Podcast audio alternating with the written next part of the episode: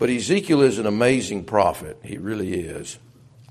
And as you turn in your Bible to chapter 22, we'll go through some of this chapter. Ezekiel finds himself as a man of God, a prophet of God, a man who loves God, in the midst of a godless nation. That's a hard spot to be in. You love the Lord, you love the Word of God, you love the things of God, you want to do right, but so many people around you do not. And the people that were called after God's own name, the children of Israel, have gone into captivity. And Ezekiel is one of those prophets that is prophesying as they go into captivity. And God is angry. He's angry with his people. You're going to see that in this chapter. If you drop down to verse 20 in the middle of the chapter, God lets us know how angry he is. And contrary to the Disneyland God that people have a figment of imagination of, God can get angry, and he does get angry. And um, he is not a tyrant, he is not unkind, but he does get angry at wickedness.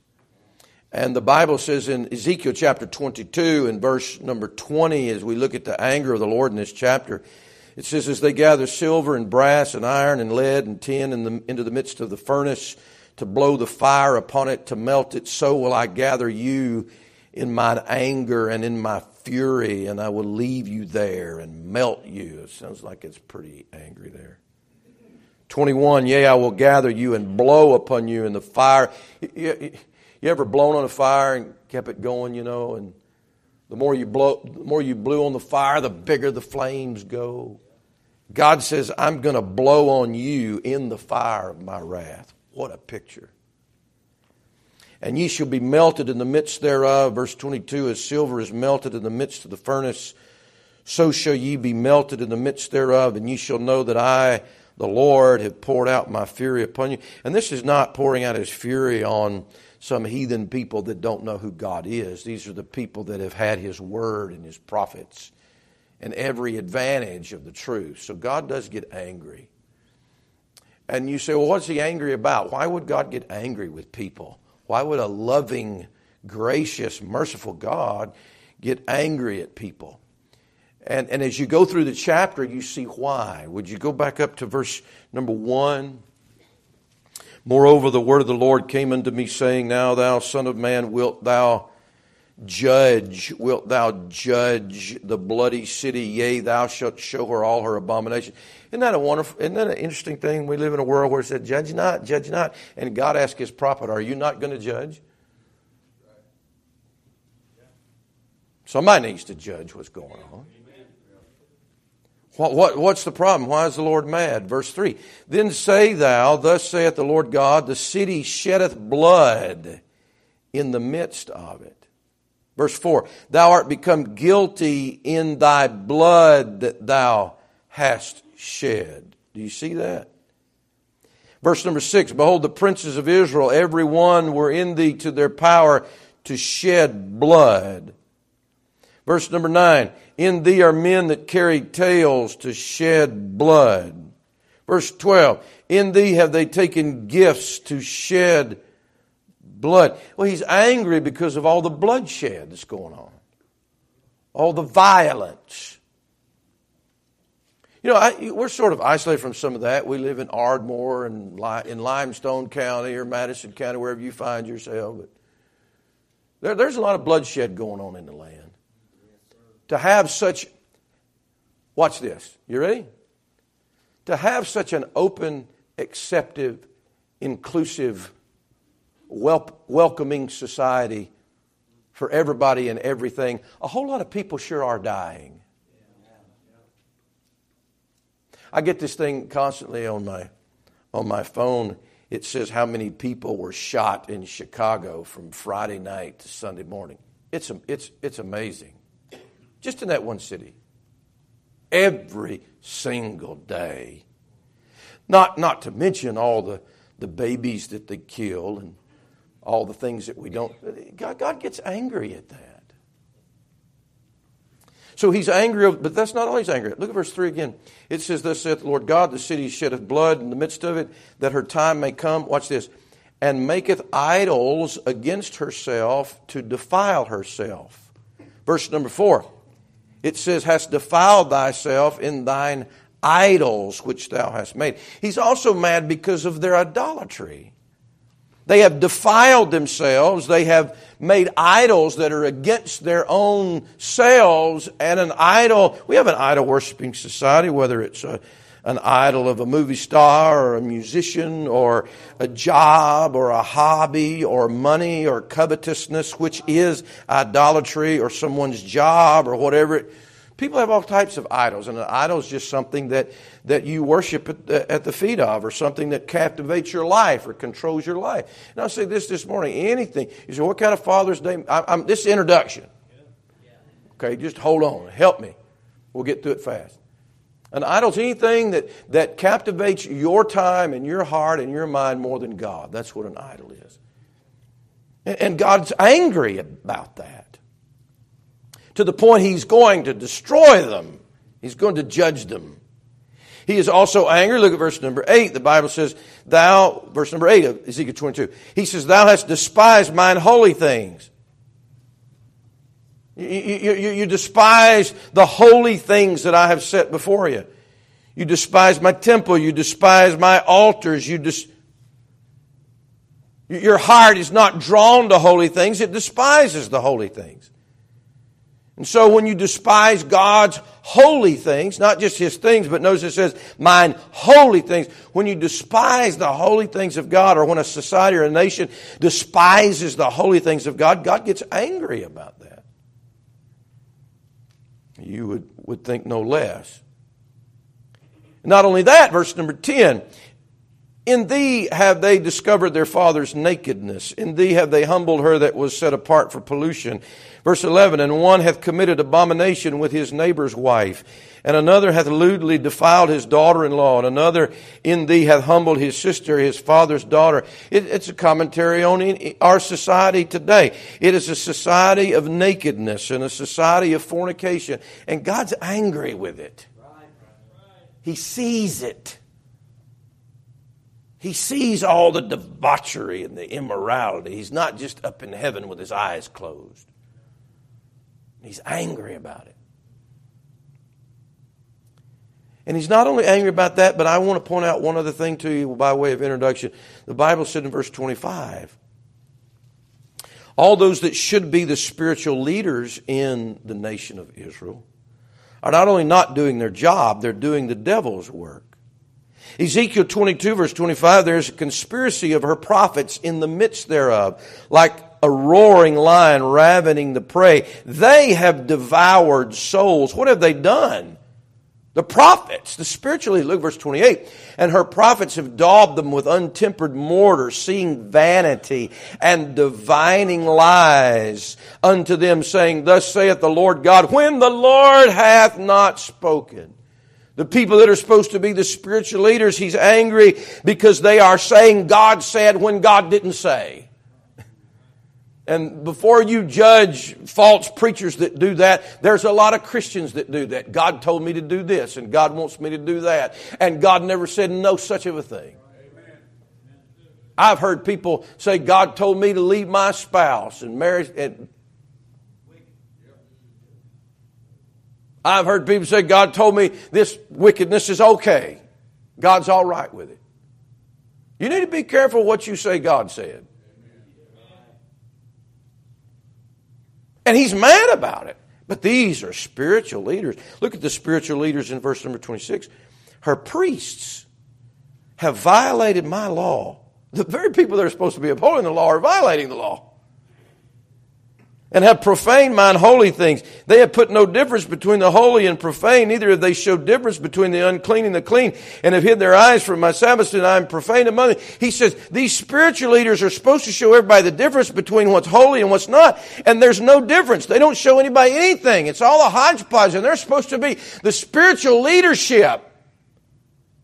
And God's angry about it because they have not fulfilled their job. And that's the day we live in. We don't have spiritual leaders, many of them in America anymore, that'll put a difference between what is holy and what is profane. But not only the spiritual leaders, look at the, the political leaders, verse 27. Her princes in the midst thereof are like wolves ravening the prey, to shed blood and to destroy souls, to get dishonest gain. The political leaders, those princes, those in authority in the nation, not just spiritually, but over the land, they are corrupt and they are after dishonest gain and they are also destroying the people. Almost like just a commentary on America. And so God is mad. But the situation is not hopeless. As we come to the end of the chapter, we read this. Verse 30. God says, And I sought for a man among them that should make up the hedge and stand in the gap before me for the land, that I should not destroy it. But I found none. The Lord says, I, I, tell you what the situation is. It looks hopeless, but if I can just find a man, if I can just find a man, it will hold back the destruction that I intend to bring upon this land. You know what it sounds like? It sounds just like what God did with Sodom and Gomorrah. You remember that? If I could just find 10 people, judgment's coming and I'm going to, but if I could just find 10 people, I won't destroy it. Couldn't find any. Couldn't find the 10 people. And they were destroyed, of course. You know the story. And here he's going to destroy his, the, the, the people of God. He, he's going to bring judgment in their lives, in the nation. And he says, I tell you what, I'm just looking for a man. If I can find a man, I won't destroy it. I, I, though they've got all these problems, if I can find a man in their midst that would make up the hedge and stand in the gap, I will not do this. That tells me that things really do crumble without manly, godly leadership. If God cannot find a man, not only will a nation be destroyed, but our homes will be destroyed. And I'll say this I don't think it's just God that's looking for a man, I think there's some children that are looking for a man.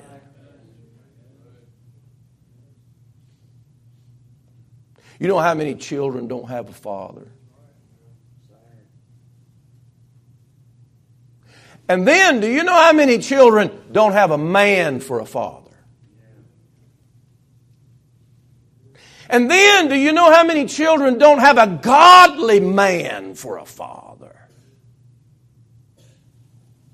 There was a day in our society that years and years ago that some of the fathers may they may not have been godly men, but at least they were men and that held back some of the judgment, it really did. But we need more than men. We need godly men. And there are not just God looking for them. They must be very rare to find. If he can't find one, must be rare to find in a home. And when God's work slows down or degenerates, it really does stem in faulty men. He didn't say, I, I sought for a child. He didn't say, I sought for a woman. He said, I sought for a man. Couldn't find one. Uh, let me say this, and, and, I'll move on to, to the book of Genesis, and, and I want to give you four things this morning. When a society becomes matriarchal, it is depraved.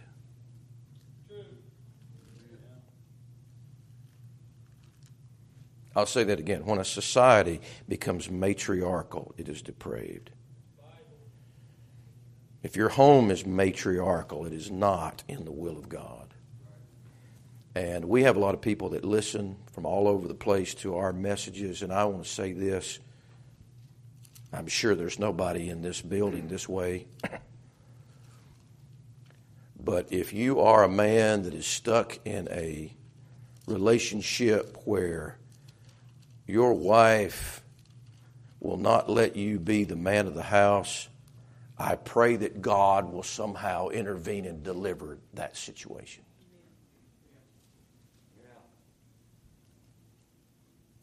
Go to Genesis chapter 2 with me. God's search for a man. Genesis chapter 2, the Bible says in verse number 15. Genesis 2, verse 15, the Bible says, And the Lord God took the man. Okay, we had our Mother's Day message. Can we have our Father's Day message?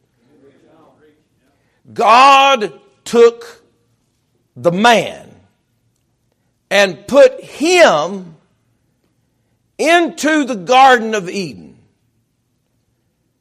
to dress it and to keep it. Is that what the Bible says? Okay. It was not Eve's responsibility to keep the garden. It's that man's responsibility. It was not even the, the, the woman's responsibility to dress the garden. They're, they're, the caretaker, please listen to me. The caretaker that God intended for the Garden of Eden was Adam. He was supposed to take care of that garden. He was responsible for it. You know what a godly man is, a godly father is? Someone that will take responsibility for it. That the buck stops here. It's not her job, it's my job. It's not her job to be the spiritual. Thank God for our ladies that are spiritual and walk with God. But hey, I have, I have served and ministered as a missionary in cultures where you could not find a man that was interested in things of God. It was the woman that had the lead in everything. And that's not the plan and will of God. And that is a recipe for disaster. God put Adam to take care of the garden. God give us men that are caretakers. And I say when he's looking for one, many times it's hard to find it. Guys, you know, in caretaking your family it's not just you paying the bills. And, and, and thank God you, you have that responsibility. But it's not just, you know, getting off work, coming home, and then you have no more responsibility. Come on, say amen, or I ain't going to get off the first point. Your responsibility as a man extends farther than your paycheck. You have to take care of your wife. You have to take care of your children. You have to take it, you have to protect them. And the protection that they're probably going to need is not from some burglar coming in at night, but something else that comes into your house. Adam, I'm counting on you to take care of the garden. Now, I don't know how good a job he did. Now, if you knew that there was a tree in there that if your wife took of it, she's dead, what would you do to that? I think I'd have signs all around that tree. Danger. Stay away. Me, you know, hindsight's 2020. I think Amen. I'd have built a box around it. Uh, is anybody listening to me? If there is a serpent in your house, are you just going to just say, okay, make yourself at home? It is Adam's responsibility to take care of, of, of the welfare of, of his wife and of the garden. And he thinks everything's great because he's, he is right with God and he is innocent. And he is wise. And he's not going to listen to the devil, but he's got to take care of the garden. Just, it's his job.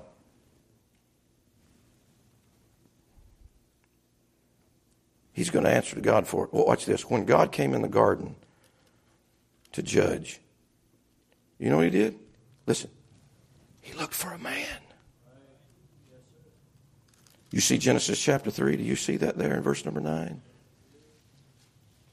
Ladies, if there, there's any consolation in the fact for you that God made the man the head of the home, it is that God is going to hold him accountable. You know what that book says? It says, Be not many, many masters. Why? Because we're going to have to stand before God with what we have been given responsibility for. Guys, when the buck stops there, that, that's not always a wonderful thing. That's a scary thing. I want to be in charge. You want to be in charge? You got to answer God. Look, guys, every one of you men in here this morning, I don't have to answer for your home. You do. You will answer to God for your house. You will answer to God where you went to church. You'll answer to God for your children. You'll answer to God for every, I don't, not me, not the, you. God gives you that caretaking responsibility. That is a very sobering thing. And some man says, Well, I'm ahead of I tell you what, you, you think long and hard about that. that that'll put you in fear. That'll put you in hum- that'll, that'll humble you. Man, I got to stand before God with this. The Bible said in verse 9 there in Genesis chapter 3, would you look at it right there? It says, And the Lord God called unto who? Unto who? He didn't call to Eve. Are, are you listening? He came looking for a man. He sought for a man. He said, Where art thou, Adam? He's looking for Adam just like he's looking for a man in Ezekiel chapter uh, 22. Where's the man? Am I going to find a man that's in the gap, that's making up the hedge, that's taking care of the garden? Or am I not going to find a man there that's done his job?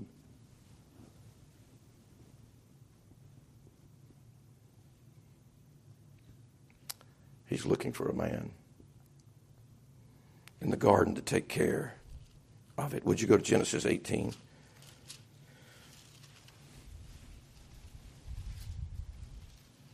God's looking for caretakers, men that are caretakers.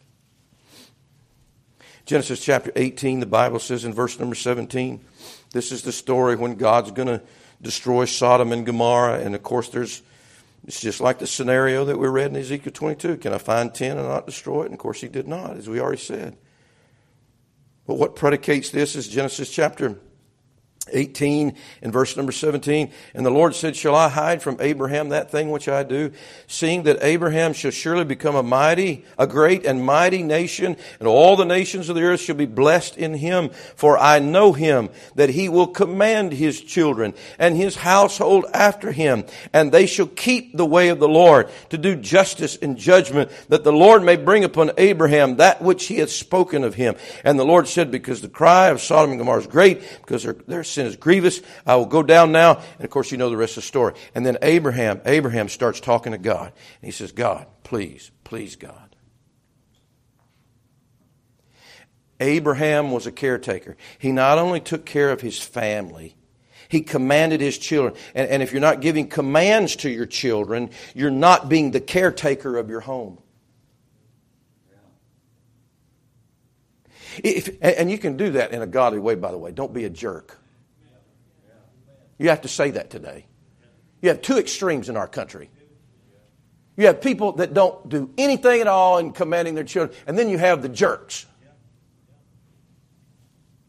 Let's be like Jesus. he says Adam will command, he'll take care of his house. They'll go the way of the Lord. And I'm going to go down here and I'm going to destroy Sodom. And Abraham in trying to take care of his family, you know who he tries to take care of? He tries to take care of Lot. Because that's also part of his family. He tries to take care of his extended family, Lot's wife, and Lot's children that were all godless, but he's still trying to help them.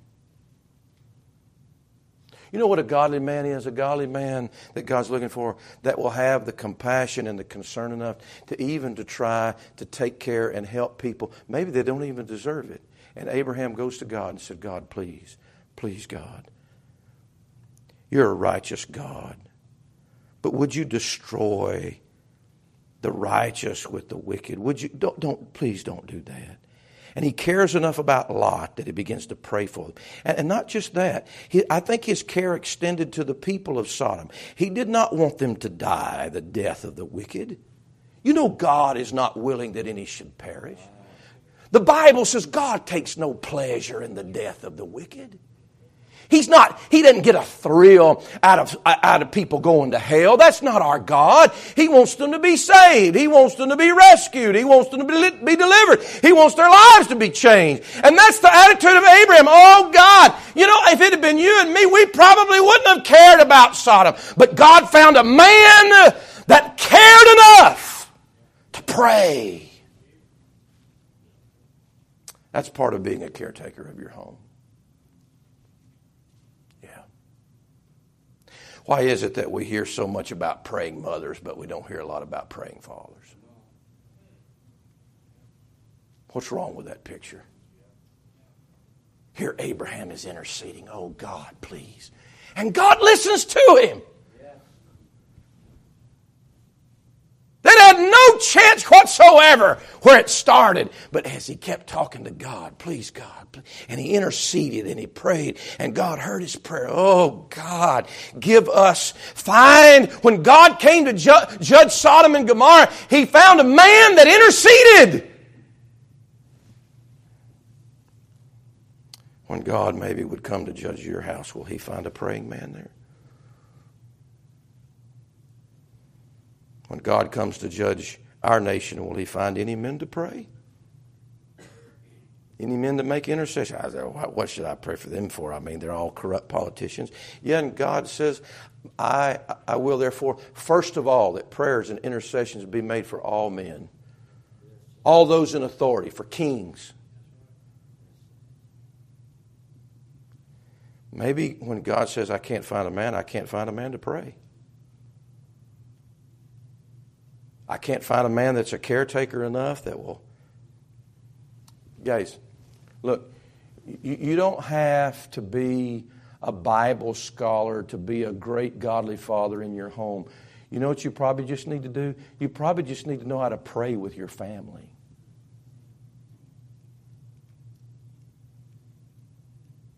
Why is it so quiet? Just pray with you. You, you. don't have to know all the theology. If you can get on your knees and put your arm around you, your kids and pray with them.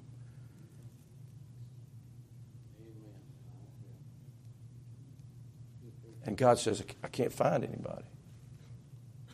I can't find a caretaker like Abraham. You're in Genesis. Look at Genesis chapter 6. Would you go back? When God came to town to destroy the world in Genesis chapter 6. You know what he found? He found a man. When God looked down in Genesis chapter 6 and verse number 5, and he could surely do that today, I'm sure. Genesis chapter 6 verse 5, the Bible says, And God saw that the wickedness of man was great in the earth, and that every imagination of the thoughts of his heart was only evil continually. I, am sure that's true today. And it repented the Lord that he had made man on the earth, and it grieved him at his heart. And the Lord said, I will destroy man whom I have created from the face of the earth. Both man and beast and creeping thing and fowls the for it repenteth me that I have made them. Now, when you read that, tell me, t- tell me, what, t- is, how many people is he going to destroy? Everybody. Everybody's dead. Even the animals are dead. Sounds like he's pretty mad. Verse 8. But,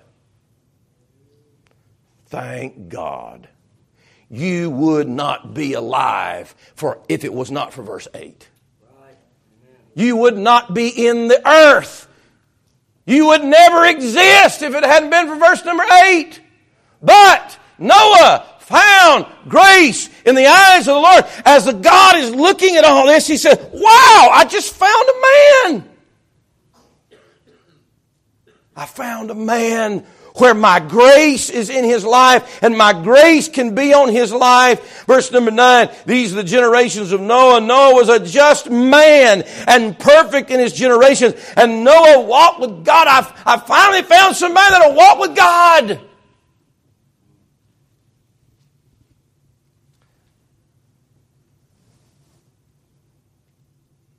Bible said in verse 14, God told him, Make thee an ark of gopher wood.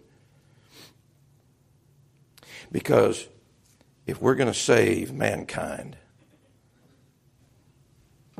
I got to have some I got to have a builder. I've got to have somebody to build something.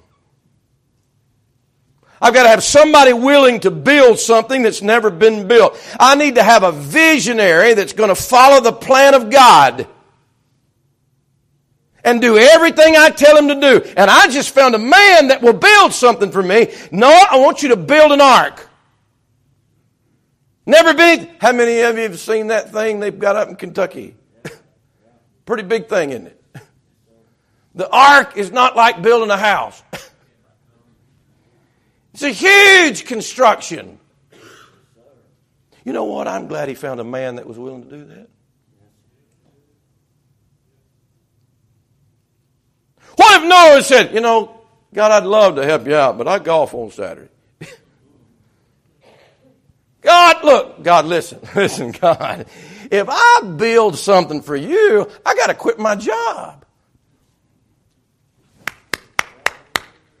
I got to stop my day job. Do you know? I'd say art building takes up every every minute of your time. But no! Noah says, all right, God, you want an ark built? I'll build you something, Lord, and I'll do it, I'll do it just like you say, and I won't put my two cents. If it's been the average man, he said, you know what, I think it could be better doing this way. Hush your mouth, just do what he said. Noah's smart enough to do it. He found a man that could follow instructions. How many of us have seen men get out the instruction book to put it together? And they lay the instruction book aside and they go to put it together and then it don't fit and it doesn't work. I'm guilty. I'm guilty to the point I don't even do that anymore. Because when I get through with it, it don't look like it's supposed to look. And it doesn't work like it's supposed to work. Matter of fact, I make a bigger mess than it's pitiful. Aren't you glad God found a guy, a man that knew how to build something? And build it according to His instructions and build it right because if it wasn't for Him finding this man, there would be no humanity. And I think God's still looking for builders. You know why? Because Jesus is a builder. When God sent forth His Son into this world, He said, I tell you what I want you to do for a living. For a living. You, you do know Jesus worked a job. You do know Jesus worked a job. Just an ordinary, mundane job till he was 30 years old. Right. What did he do? He built things. You can go have the Shroud of Turin. I want something that he built. I want one of the doors he carved out. Amen. One of the chairs. I want something that carpenter touched. You know what he says I'm going to build? It's not going to be a chair. It's not going to be a house. It's not going to be a door frame. I'm going to build a church. And God found the man to build a church. It was his only begotten son. But I wonder, will he find here as he's walking around, will he find anybody to build anything for him? You say, what am I supposed to build, preacher? I'm not a carpenter and I'm not a mechanic. I can't build an engine. I, what can I build? How about some character in your children? You know why children don't have any character? They don't have a, a father to, to build that in their lives. I want to testify and thank the Lord Jesus Christ for giving me a dad that spent years trying to build character in his boys, even when they weren't interested in hearing the lesson. He wanted to build something in us. Are you a builder? Are you a visionary that will follow the, the, plan of God? Will you build a safety net for your family? Can, when God is looking for a man to build something to bring safety to society or to a church or to a home, can he find a man to build it? God didn't build the ark. A man built the ark. And if a man hadn't been willing to build the ark, everybody'd be dead. God won't build your home. And the Lord Jesus Christ won't even build his church by himself. We're co laborers together with God. We have to work with him. When I think of builders, I don't, we just got through preaching through the book of Nehemiah. I enjoyed that so much, I, would almost be willing to turn around and do that again. What a builder. God found a builder in the midst of, of his people in danger, in the midst of his people scattered, in the midst of heartache, in the midst of captivity. God found a man that was willing to build, to build a wall. Can God find fathers, not that are just fathers, but that fathers know how to build a family? Fathers that know how to build a wall for their family, fathers that know how to build a child. By the way, being a father is not just protecting your child, it's also building your child to become what they're supposed to be as adults. Mentoring. Can God find a man that'll let God use them to build their home? Listen, guys, guys, we, listen to me. Listen to me. We have got to stop destroying our homes and let God help us to build them.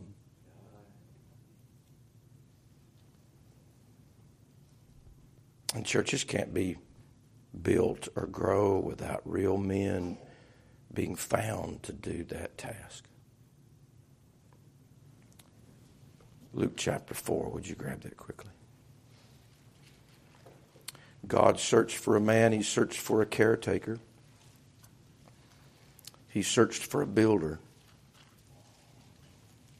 The Bible says in Luke chapter 4, as Jesus stands up in the synagogue of Nazareth, he opens the Bible and he begins to read. And he's reading about himself.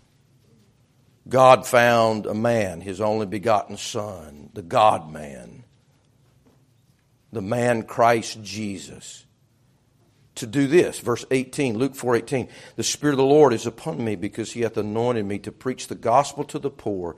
He hath sent me to heal the brokenhearted, to preach deliverance to the captives, and recovering of sight to the blind, to set at liberty them that are bruised, to preach the acceptable year of the Lord. You know, God has always been looking for a man to be a deliverer.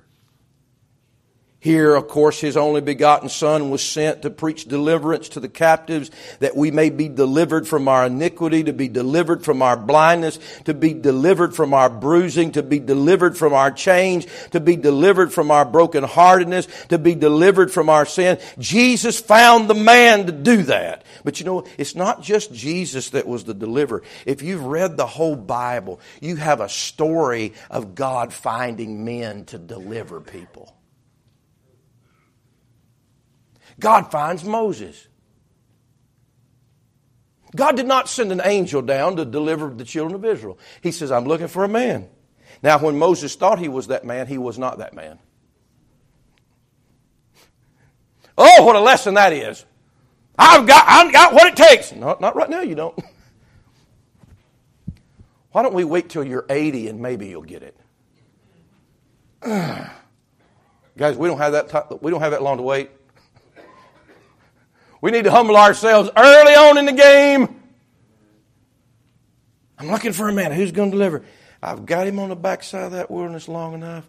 I think I finally found me a deliverer. He has humbled himself. Egypt is out of his heart and mind now, and he's not pumped up, puff, puffed up with pride and self-sufficiency and confidence in himself. And now I found somebody that can trust me. I found somebody humble enough and meek enough that I can use.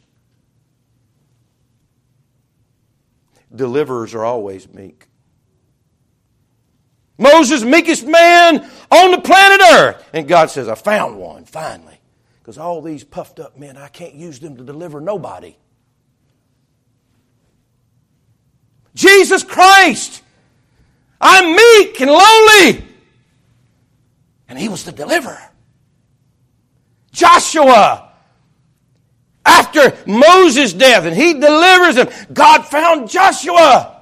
He's a meek guy as well. He's a humble man as well. And he delivers the people of God as well. He didn't even think he deserved the job. He just wanted to be a servant to Moses. What a man. All through the book of Judges, the people of God get in a terrible situation. And God finds a man here and he finds a man there and another man to deliver. And when you think the children of Israel have gone just as far as they can go and there's no hope, God steps out and says, I found him. I found the deliverer. Here's a left handed man. God can even use left handed men. Amen. I, I, I found a little baby is going to be born. Samson by name with all of his faults and failures. But he had to find a man. If God looks down today, does he see any deliverers?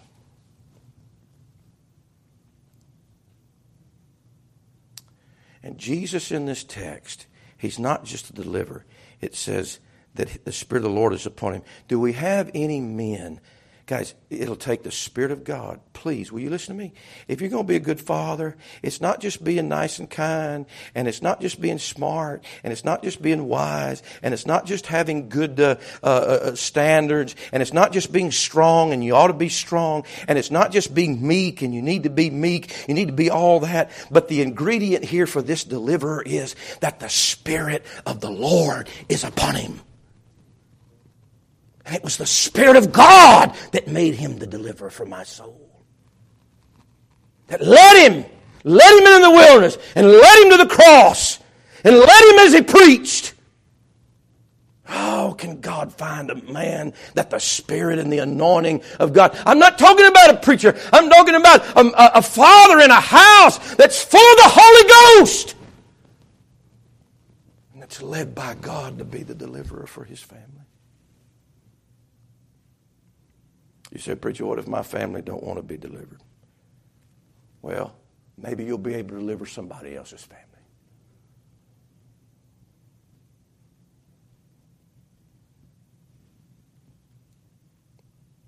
Maybe you'll be able to help somebody down the road. He says, The Spirit of the Lord is upon me to preach. And here's where I conclude. Would you go to Isaiah chapter 6? God, as He looks for a man, He's looking for caretakers. He's looking for builders. He's looking for deliverers.